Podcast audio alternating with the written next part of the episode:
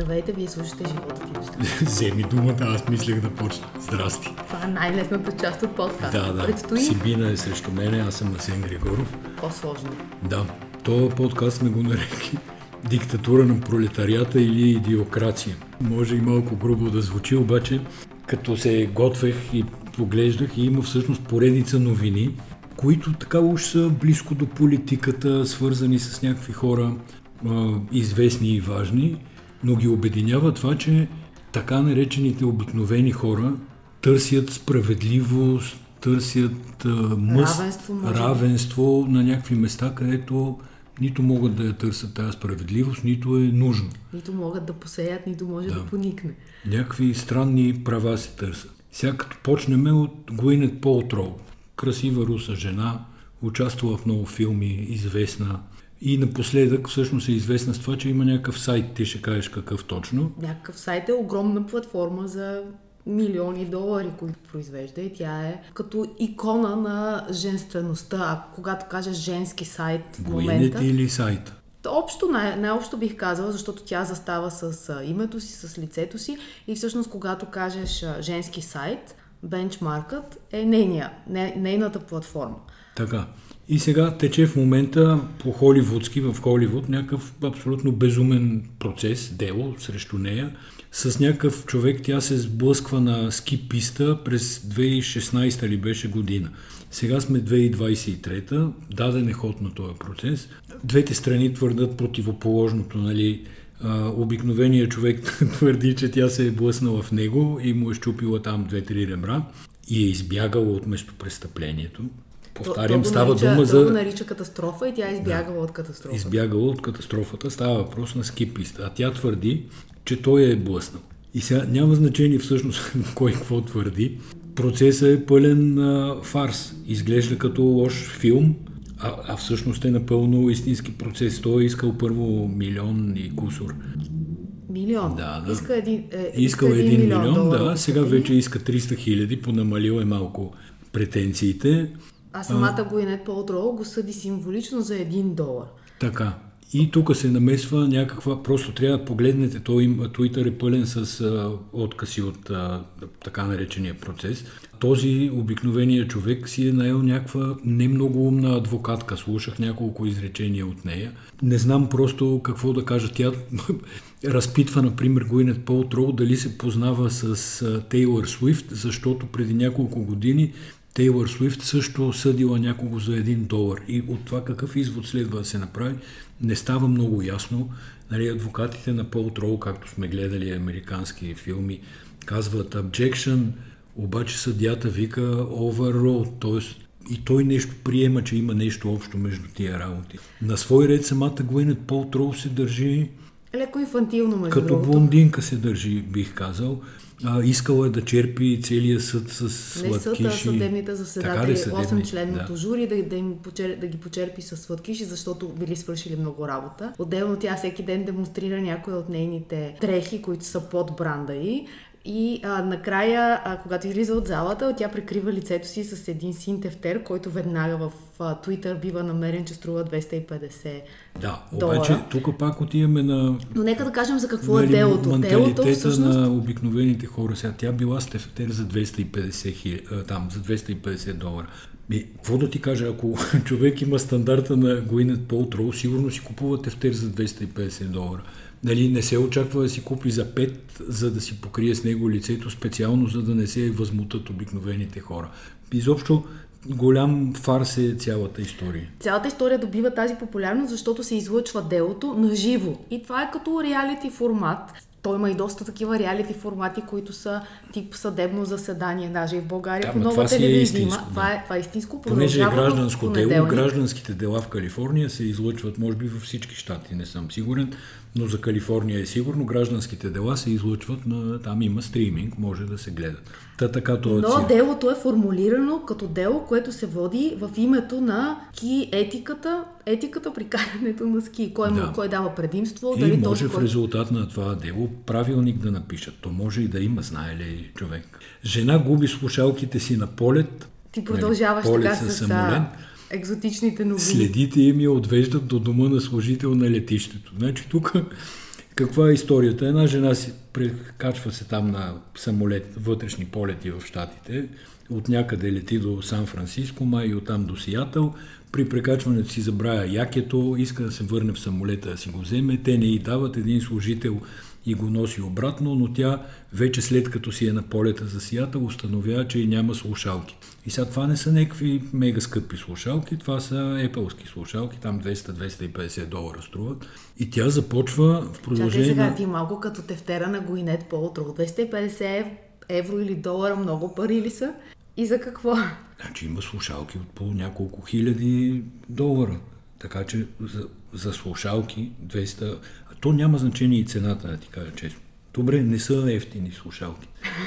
Значи едни скъпи слушалки от 200 долара. Ето, значи, за, тази за, жена за, се е заинатява за, и за, в да продължение... видим откъде, откъде гледаме, от чая да, гледна добре, точка гледаме. Ще гледаме сега, ти ще направиш анализ. В, в продължение на две седмици тази жена звъни насякъде да си търси слушалки. Но накрая, понеже има а, такава приложение, Apple си ги проследява, ако са включени, той е служител или друг служител, не става ясно, но някой ги е намерил там от летището и ги е гепил и си е ги е занесъл. Тя си е забравила якето, те са били в якето Точно и там така. са изчезли. Те са и върнали якето, ма са изели слушалките. И тя през цялото време ги следи, ги следи в продължение Тя ги следи и пише десетки, да, 14 дни. Ага, две седмици. Десетки мейли написва. Занимава цялото летище. Да кажем, че беше на Сан-Франциско, сега не мисля, че те. Няма значение кое. И накрая се намесва полиция, прокуратура, намират ги пустите слушалки, отиват от този служител. Той казва, че няма нищо общо, но те му показват скриншота от а, приложението, който показва, че са на този адрес. Той си признава и сега не знам какво ще го правят. Сигурно ще го обесат, дето ги откраднат. Ама чакай сега, това кражба ли е? И това е кражба, да, разбира се. Трябва ли кражбата да бъде наказвана? Трябва, да. Тогава какъв е проблема с този случай? Ти се подиграваш на усилието, което, което тя е вложила. Да, Аз се подиграм да да, на и да- адекватността между тук потенциалната загуба, да кажем, усилието, дигането на крак на сумати хора да се занимават с едни слушалки. От друга страна- Това става световна новина и всъщност откъде тръгнах аз? Като отворих тази сутрин сайта Булевард България, видях, че за последните 24 часа това е най-четения материал с пъти над другите материали. а, а това е иначе оригинална статия на CNN, което означава, че потенциално половината смята е разбрал за слушалките на тази жена. Сега аз разбирам това нещо от една страна, за което ти се подиграваш. Това е усилието и вложеното време и труд от една страна, тя да пише писма, жалби, да следи слушалките, за да си търси правата. Сега, тук е една подробност, това е че като тя си е акти- проследявала. активизма, като активизма Тя си е проследявала и куфарите с... А, такъв- с AirTag. Добре, не е голяма работа. Да, но от друга страна, това, което искам да ти кажа е, че има проблем с сигурността по летищата. Изчезват Е, куфари, чакай сега, не ми казвай, че има проблем с сигурност. изчезват куфари, изчезват ето слушалки. И това не е окей. Ма изчезват, ти си дай сметка на едно летище като Сан Франциско, колко куфара на ден се изсипват. То сигурно се знае с точност, но това са десетки хиляди. Тия куфари нали, не ги движат а, професори от а, Харвард, а ги движат някакви бачкатори, там и иммигранти, стават грешки. Това е очевидно и всеки като тръгне да пътува, трябва да е наясно, че нали, shit happens, както казват нашите брати американците. Добре, но тя помага за справедливостта от друга страна. Тя Да, бе, да, помага бе, затова казвам, че това човек, е някакъв който си безсмислен да активизъм. Има и в България такива безсмислени активисти, Защото няма да промени които системата. нали? в безсмислието си даже понякога са вредни. Защото отклоняват внимание, ангажират ресурс от далеч по-важни неща. Така, Макрон свали луксозния си часовник по Епизод време... 3. Макрон и часовник. Така, Макрон свали, не е свалил жена човека, луксозния си часовник свалил по време на интервю. И сега тия във Франция го нападат и там с Twitter, Facebook, социални мрежи. Защо го нападат? Защото те решават, че той си е свалил часовника, за да го помислят за човек от народа, а той всъщност бил много богат. А всъщност те го нападат, защото са чувствителни в момента, а не за- заради самия те са часовник. чувствителни по принцип. По принцип са Да, те чувствителни. Аз не, не симпатизирам А, на... Аз погледнах, нали, все пак съм работил страсти. малко в телевизия. Той дава интервю на една маса от пластмаса, такава акрил или нещо подобно, където като прави един-два пъти жести, часовника му удря в масата и тропа. И той го сваля, слага си го примерно в джоба или къде го слага и си продължава интервюто, за да не създава проблем на звукооператори, подобни. Но това става всенароден проблем във Франция. Това всичкото се развива и тук последните 2-3 дни, което изброяваме. Сега, проблема е, че той, за да си свали часовника, си скрива двете ръце под масата, когато камерата не го дава в Дава го, как да не го да. И не, и след това, т.е. на следващия кадър се появява без часовник. И къде е проблем? И това вече кара хората да, да намерят откривателя хора, в себе да, си и да кажат, че казват, ето той се «О, подиграва на, на да. бедните, които са по улиците междувременно на Франция заради пенсионната реформа, която самия Макрон, между другото, им обещава в предизборната си програма. Това е много ама интересен те не са феномен. чели, да, те не не са чели. те не са разбрали. В момента Франция е зарината в Буклук, а подиграва се на Карла Бруни, която от своя страна пък беше отишла да си направи смешни снимки с няколко турби Буклук. Нормално. Какво И да видиш сега в Париж тия дни, освен «Пролетта Буклук». дойде, цъфна. Да, да. Цъфнаха дърветата. Та, та Франция в момента е, част от Франция е крайно чувствителна. На улицата са всякакви хора. Това някой го беше определил като жълтите жилетки две. И наистина изглежда по този начин. да. Бяха запалили а, вратата на кметството в Бордо. Но, но пак най-лошото е, че цялото това нещо французите може би трябваше да го знаят преди да отидат да гласуват. Защото те избраха за Пише го си го е черно на бяло. Накрая се оказва, че часовника не е някакъв луксозен, а е на една, нали, това от президентството, казват френското. Бранда е Бел Ентрос. Сега аз му отворих сайта, погледнах, там няма никакви луксозни часовници. В смисъл струват 3500-4000 евро. Пак ще ме питаш сега Веднага щях да кажа. да, колко е Да. луксозен един часовник, но значи, първо тези Белентрос са такъв корпоративен доставчик на френската администрация, т.е. администрацията работи с тях най-вероятно подаръчни часовници. И на армията, подобно. на френската армия също така Но- доставят. А, 2-3 хиляди евро в света на часовниците на Надал, часовника, с който той излиза да играе тенис и да се поти, защото Надал се така, нали, обилно, малко като Веско Маринов е Надал. Неговият часовник, мисля, че струва около 600 хиляди. Значи за часовниците няма да противореча за, за цената, само за тефтери и за слушалките. Но обикновените хора пак са тук възмутени. Иначе, да, Франция в момента е пред а, такова, пред революционно състояние, но там е като между борбата между труда и капитала. По Маркс върви цялата работа, защото а, този Макрон вече го наричат а, крал и император. Има, а, Чарлз е трябвало да бъде тия дни във Франция, но се отложи, като първо посещение, знак на добра воля, след като е взел короната, отложил си е посещението поради нали, очевидната невъзможност на Париж да му осигури а, достатъчно добро посрещане. Надявам се няма да го обезглавят, както И- са тръгнали французите. Подигравките били е двата краля не можаха да се срещнат във Версай. Така че лява революция, В, съ- в същото колко време щях да кажа, ма тя направо си ври Гори си и направо. фърчи. в Да, същото във време Франция. и Макрон самия много не им помага, защото той е дал телевизионно интервю, в което казва, че няма как хората от улицата да определят посоката на държавата и че единственият начин това е като, си делегират властта на политиците. По принцип, това теоретично да, той е напълно Политически прав. некоректно е да се каже, но е напълно прав. Така, Тоест, щяхме така- да кажем едно изречение, но виж как се променя акцента от това, което ти щеше да кажеш и това, което аз щях да кажа. Я разясни малко повече. Ти каза, по принцип е прав, но е политически некоректно. Аз казах политически некоректно, но е прав. Да, едно Акцентите са различни. А, и, и с това той още повече ги, ги ядосва и всъщност в момента те силно не го харесват. Между другото, в нощи гледахме доста интересен филм по Netflix. Той е за Доминик Строскан, който тря... беше шеф на Международния валутен фонд, но трябваше да бъде кандидат-президент на Франция срещу Никола Саркози.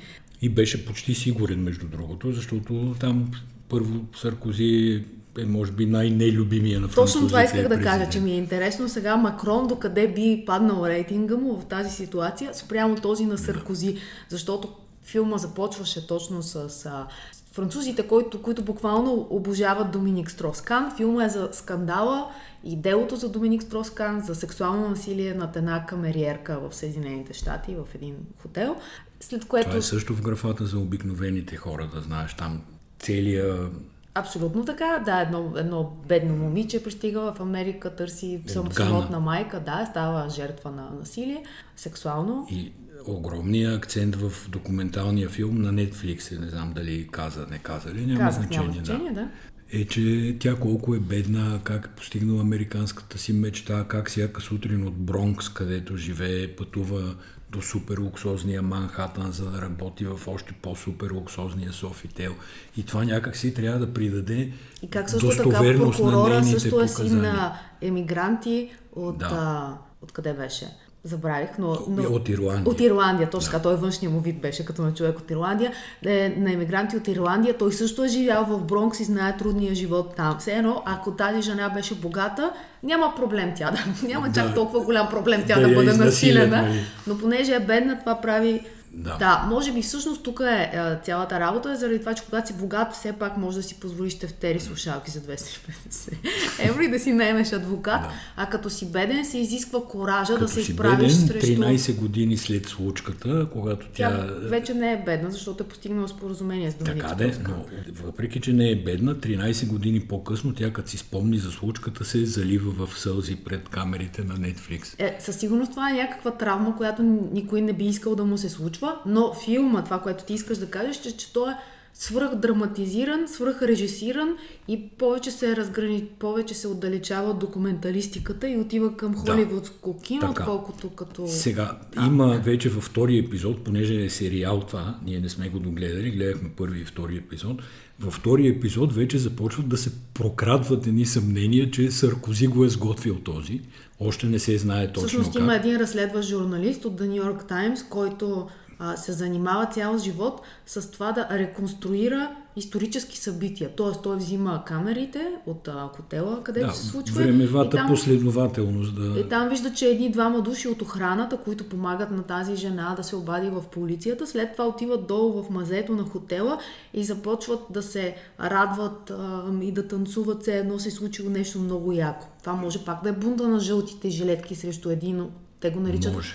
Един Може, от осемте най-влиятелни хора в света го наричат Доминик Строска. И заради това, че по това време е шеф на Международния валутен фонд. Но това също е интересен. Оставяме казуса богати срещу, срещу бедни. Интересно е това как един толкова интелигентен човек, харизматичен, който има ам, Той има титли по економика, професор е супер математик, Но все пак това е някакъв мозък. порок, Да, е, който го довършва, който м- а, просто усъкътява неговата кариера, неговия живот. А до този момент живота му е те, текал напълно възходящо. Там има негови съученици от а, а, университета с студенти и след това има хора, които са били с него 30 години. Те, например, разказват за трите му жени. Първата, която му осигурила семейство и докато другите са ходили по купони, той е стоял и е учил и е питал мога ли един ден да спечеля Нобелова награда. Втората, която е била една пиарка, от която той също взима най-доброто. Тя му маха очилата, брадата, прави го да изглежда леко съблазняващ.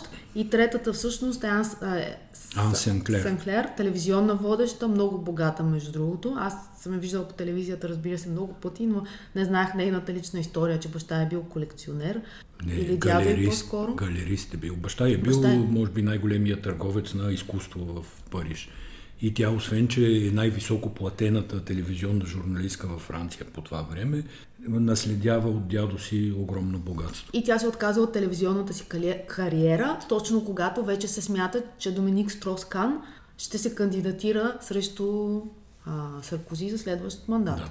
Препоръчвам го, въпреки това, че е леко захаросан, има повече глазура, отколкото трябва, повече драматизъм в някои моменти.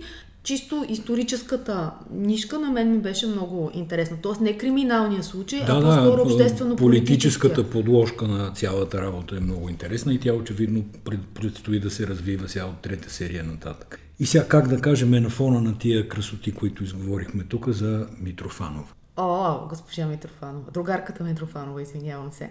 Това е много интересен случай. Един а, текст визира Асен от а, седми, в сед, през седмицата, който а, написахме.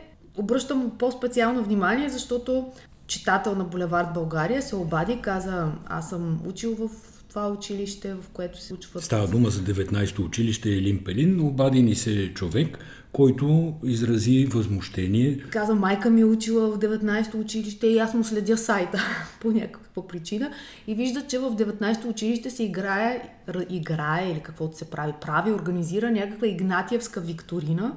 Игнатиевска, не от Игнаш Дена, от граф Игнатиев, за който Да не си говорим, нали, известно е, че има ключова роля при обесването на българския национален герой Васил Левски, но иначе му правят викторини в българските училища и се оказва, че това е някаква чисто русофилска викторина с въпроси, нали, които искат да кажат колко за пореден път 150 години по-късно колко трябва да сме благодарни българите на Русия, че ни е освободила и така нататък. И това нещо в тая обстановка тече под носа на всякакви служби и подобно. Не, то тече с одобрението на Министерство на образованието. Така, още като... по-лошото е, че тече наистина с одобрението на Министерството на пропагандата. Разбира на пропагандата. се, извинявам се, но грешката е показателна.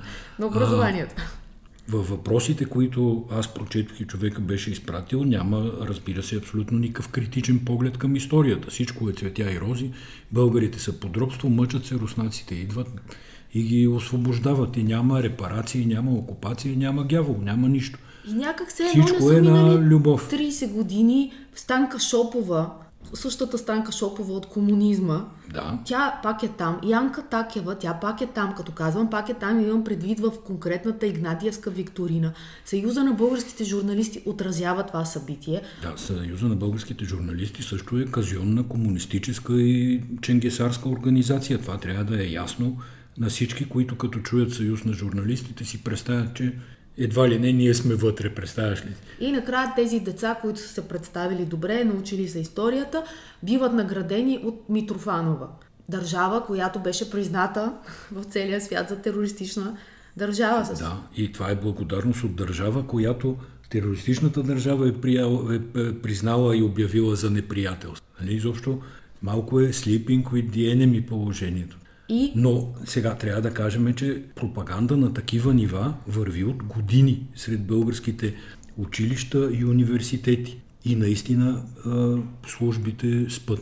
Университетите са превзети. Ти си спомни ония с сакото, как се казваше? Васил Мирчев. Васил ако Мирчев. Визираш социолог да, Васил Мирчев. визирам бившия вече за радост социолог Васил Мирчев, който просто защото много прекали с пропагандата и се наложи да напусне. Но, но ако много ти липсва, да. неговия син е next gen в БСП, така че може да следиш с фамилия Мирчев и как се развива. Следи го, гледахме го миналата седмица, мисля, че заедно в едно интервю, крайно безпомощен. Както и да е, това е една друга тема. Но, но един интересен детайл. Тази русофилска пропаганда, както ти я нарече, тя минава през български фундации. И това е разликата, когато излязат хора като копейки и ни като кажат, ето от чуждите, чуждите NGO-та, визирайки да кажем Америка за България, Конрад Аденауър, които са официални институции с история, с публични регистри, сайтове, където цялото Напълно финансиране е прозрачно. Докато тук минава а, да през... да видим на Сдружение, Национално сдружение Русофили, които също са неправителствени организации и са чуждестранен агент по класификацията на копейките. Тук къде минава им е, през... Къде са им програмите, къде са им отчетите, къде, откъде им идват парите само да се върна на, на мисълта си, не че не съм съгласна Дай с теб. Отчета. нямам, нямам отчета, не го държа. Но тук, да кажем, тази Викторина Игнатиевска минава през съвсем българската фундация Устойчиво развитие за България която ако се проследят нещата, ще ни отведе директно до, до Камчия, онзи анклав, който трябваше, руски, който трябваше да развива модерни IT технологии и руснаци да ходят да се обучават там да. и, и, и, а и да обратно. видим сега по линия на санкциите какво става с Анклава Камчия. Говори ли някоя българска институция? Къде, какво, да, къде да го видим? Кажи, какво се случва там? Какво се случва?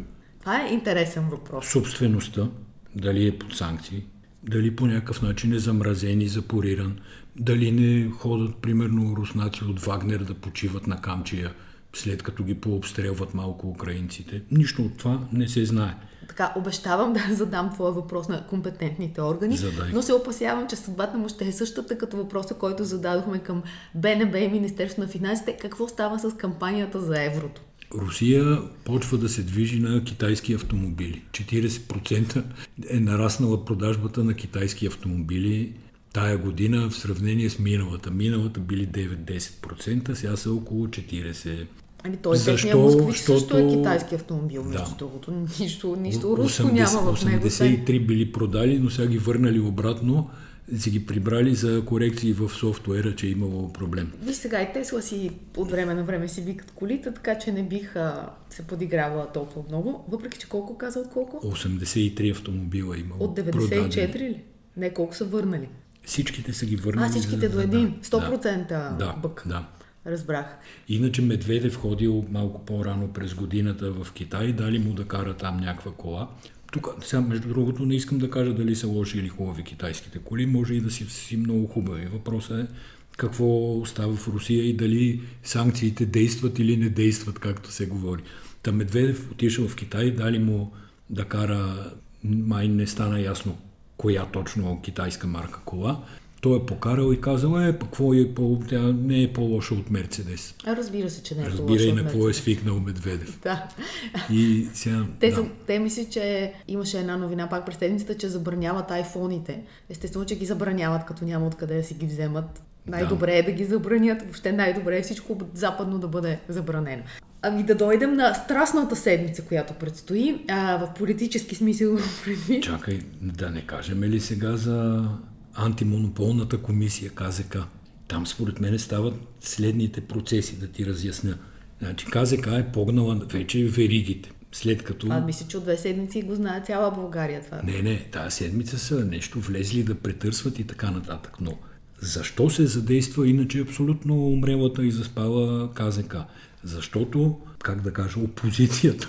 Защото тия промяната и ДБ са си опозиция. Като гледах дебатите ония ден, или вчера беше всъщност по BTV, те всички останали беха скочили върху Лорер като псета на мечка.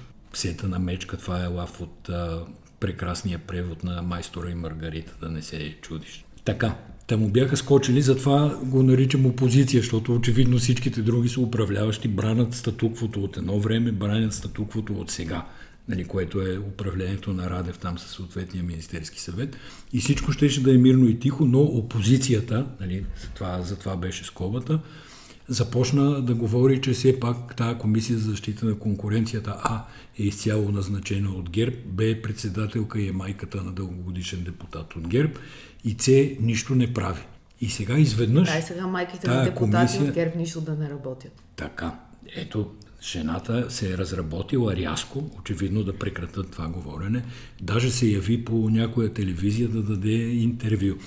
Да, искам да кажа, всичко е в политически контекст и то в един конкретен политически контекст. Въпросът е, че Комисията за защита на конкуренцията, доколкото разбирам, се е сезирала по телевизионни интервюта.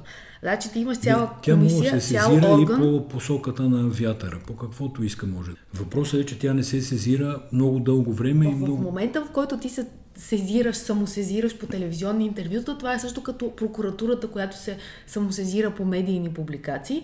Това се нарича популизъм, защото ти имаш целият инструментариум, хора, които работят там с експертиза и твоята работа е да превен да, си, да превентираш такива неща. И всъщност, ако си гледал Георги Ангелов през седмицата, той каза, че в България тече голямо окрупняване на най-различни бизнеси. Даде пример с банки, даде пример с а, Тия с млеката са се с млеката, точно да, така, която, много. която се случи.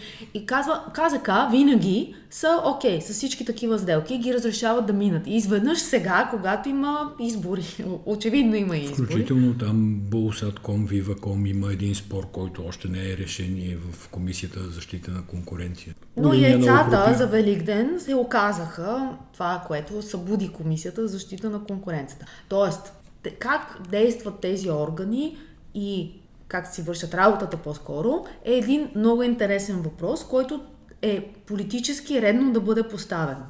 И той всъщност още, мисля, че сме го говорили и в други подкасти, че тези, тези тип регу- регулаторни органи, Комисия за защита на конкуренцията, съвета за електронни медии също е такъв, имаше един процес в годините, още в началото на управлението на ГЕРБ, когато те съкратиха бройката членове и направиха много лесно тяхното... предлог да пестат за заплати. От заплати. И направиха много лесно тяхното овладяване и контролиране, което, нали, сега това е хипотеза, което казвам, това е не, не, недоказуемо. Това е самата истина. Но, но така или иначе, те са примерно 5 члена и 3, 3 ти трябва да за мнозинство ти трябва 3 члена. Много по-лесно създаваш някакъв консенсус Много вътре. по-лесно печелиш доверието на трима души, така да кажем. Печелиш доверието на трима души, ми Да. харесва. Но да си дойдем сега на предизборната кампания и Ти държиш нещо да говориш, аз ще Последната. те слушам, ако имам коментари, няма да се въздържа. Кажи. така, последната седмица се очаква да е много политически концентрирана. всичко, цялото усилие на, на политическите формации е за такъв тип last minute гласоподаватели. Това е седмицата, която утре Предстои, започва. да. Така. Не, че имам информация какво ще се случи, но това са заявките. Така звучиш, като да, Да, имаш разбирам, че така звучи. Исках веднага да а, разсея всички подобни съмнения. Извадихме през начало понеделник, вторник, бяха при нас данните, в сряда или в четвъртък, Булевард България, заедно с социологическа агенция на СОКА, извадихме електорално проучване.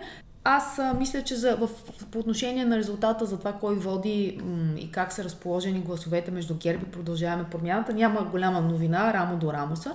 Това, което е интересно.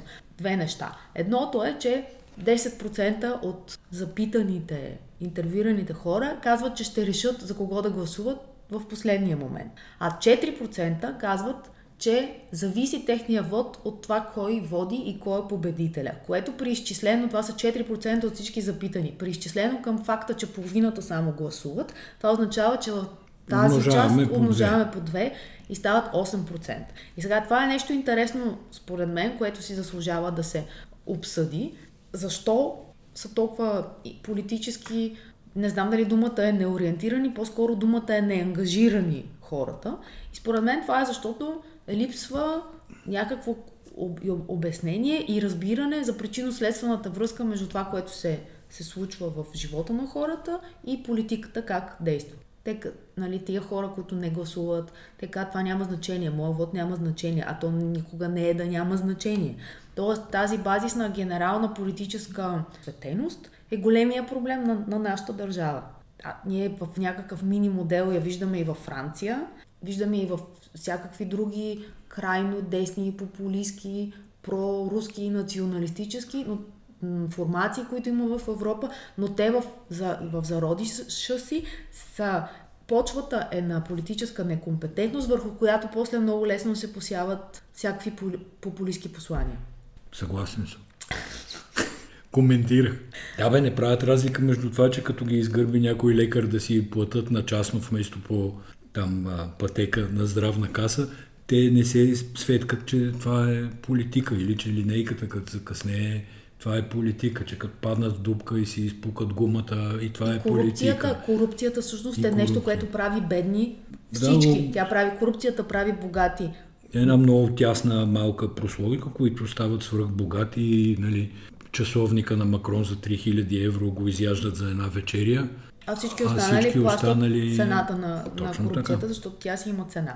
И сега това, което на мен ми прави впечатление от тази кампания е, че аз стигам до нея само ако се интересувам, но тя не стига до мен. Според мен една добра предизборна кампания трябва да ме преследва на, на Ама езика на маркетинга. кампания визираш ти? Цялата предизборна кампания. Цялата Цялата, предизборна кампания, да. Тя трябва смисъл да е... на всички партии, и на ГЕРБ, и на Промяната, и на Корнелия. Ами трябва да ти кажа, че аз тук без да искам цъкнах във Фейсбук на една фиба за коса, която ме преследва един месец след това, каквото и друго да отворя. Това е ретаргетинг. Нали? Аз веднъж съм да. отворила, изгледала съм едно видео за въпросната фиба или шнола, каквото е. И сега тя 30... Ти гледаш такива технологични видеа за, 40... за шноли. Зарежи сега това, на 45 дни тя ме преследва на, в различни платформи. Да, През- ти представяш ли си па е, Корнелия да те преследва 45 Има ето дни? Майя Манолова, как преследва учениците от Френската гимназия. Имахме Да, едно интервю, имаме интервю в което въпрос. да, се казва, че Майя Манолова е най-разпознатия от учениците политически инфлуенсър, тъй като най-много рилове прави в Инстаграм и в TikTok, в. TikTok, да, купува си яйца, туалетна хартия. Не, не си купува. Майя Манова има много смешни видеа. Те са такива тотално, както биха казали децата, лейм. Тя отива, взима от рафта една опаковка яйца, слага ги в кошницата, след това поглежда цената на яйцата, опулва се, връща котията и надписа е аз, когато видя цената на яйцата. И има такова, как Майя Манова си пуска парното. Поредица са. Как гаси лампата, примерно? Те са, ли? те са абсурдни. те са абсурдни, но правят рич, което според мен също не е за подценяване. Тя стига до някакви хора. И в това нашето изследване, което ние правихме, което визирах преди малко, ние измерихме рейтинга на някои политици и Майя Манолова то не е рейтинг, според мен грешно въобще го дефинираме в медийното пространство като ре- рейтинг, рейтинг, рейтинг. Това е тип awareness. И Майя Манолова е един от политиците, които най-малко хора остават безучастни. Тоест на въпроса, за мен беше Да, интересно. това е качество за политика. Точно така. На мен беше интересно колко, колко е процента от хората, които за различни политици или обществени фигури казват нямам отношение. И тя беше... сега ние цяла сутрин си говориме за Борисов, за това, че лъже абсолютно безогледно, смесва факти, измисля си и така нататък. Ама тема ли ни е? Тема ни е.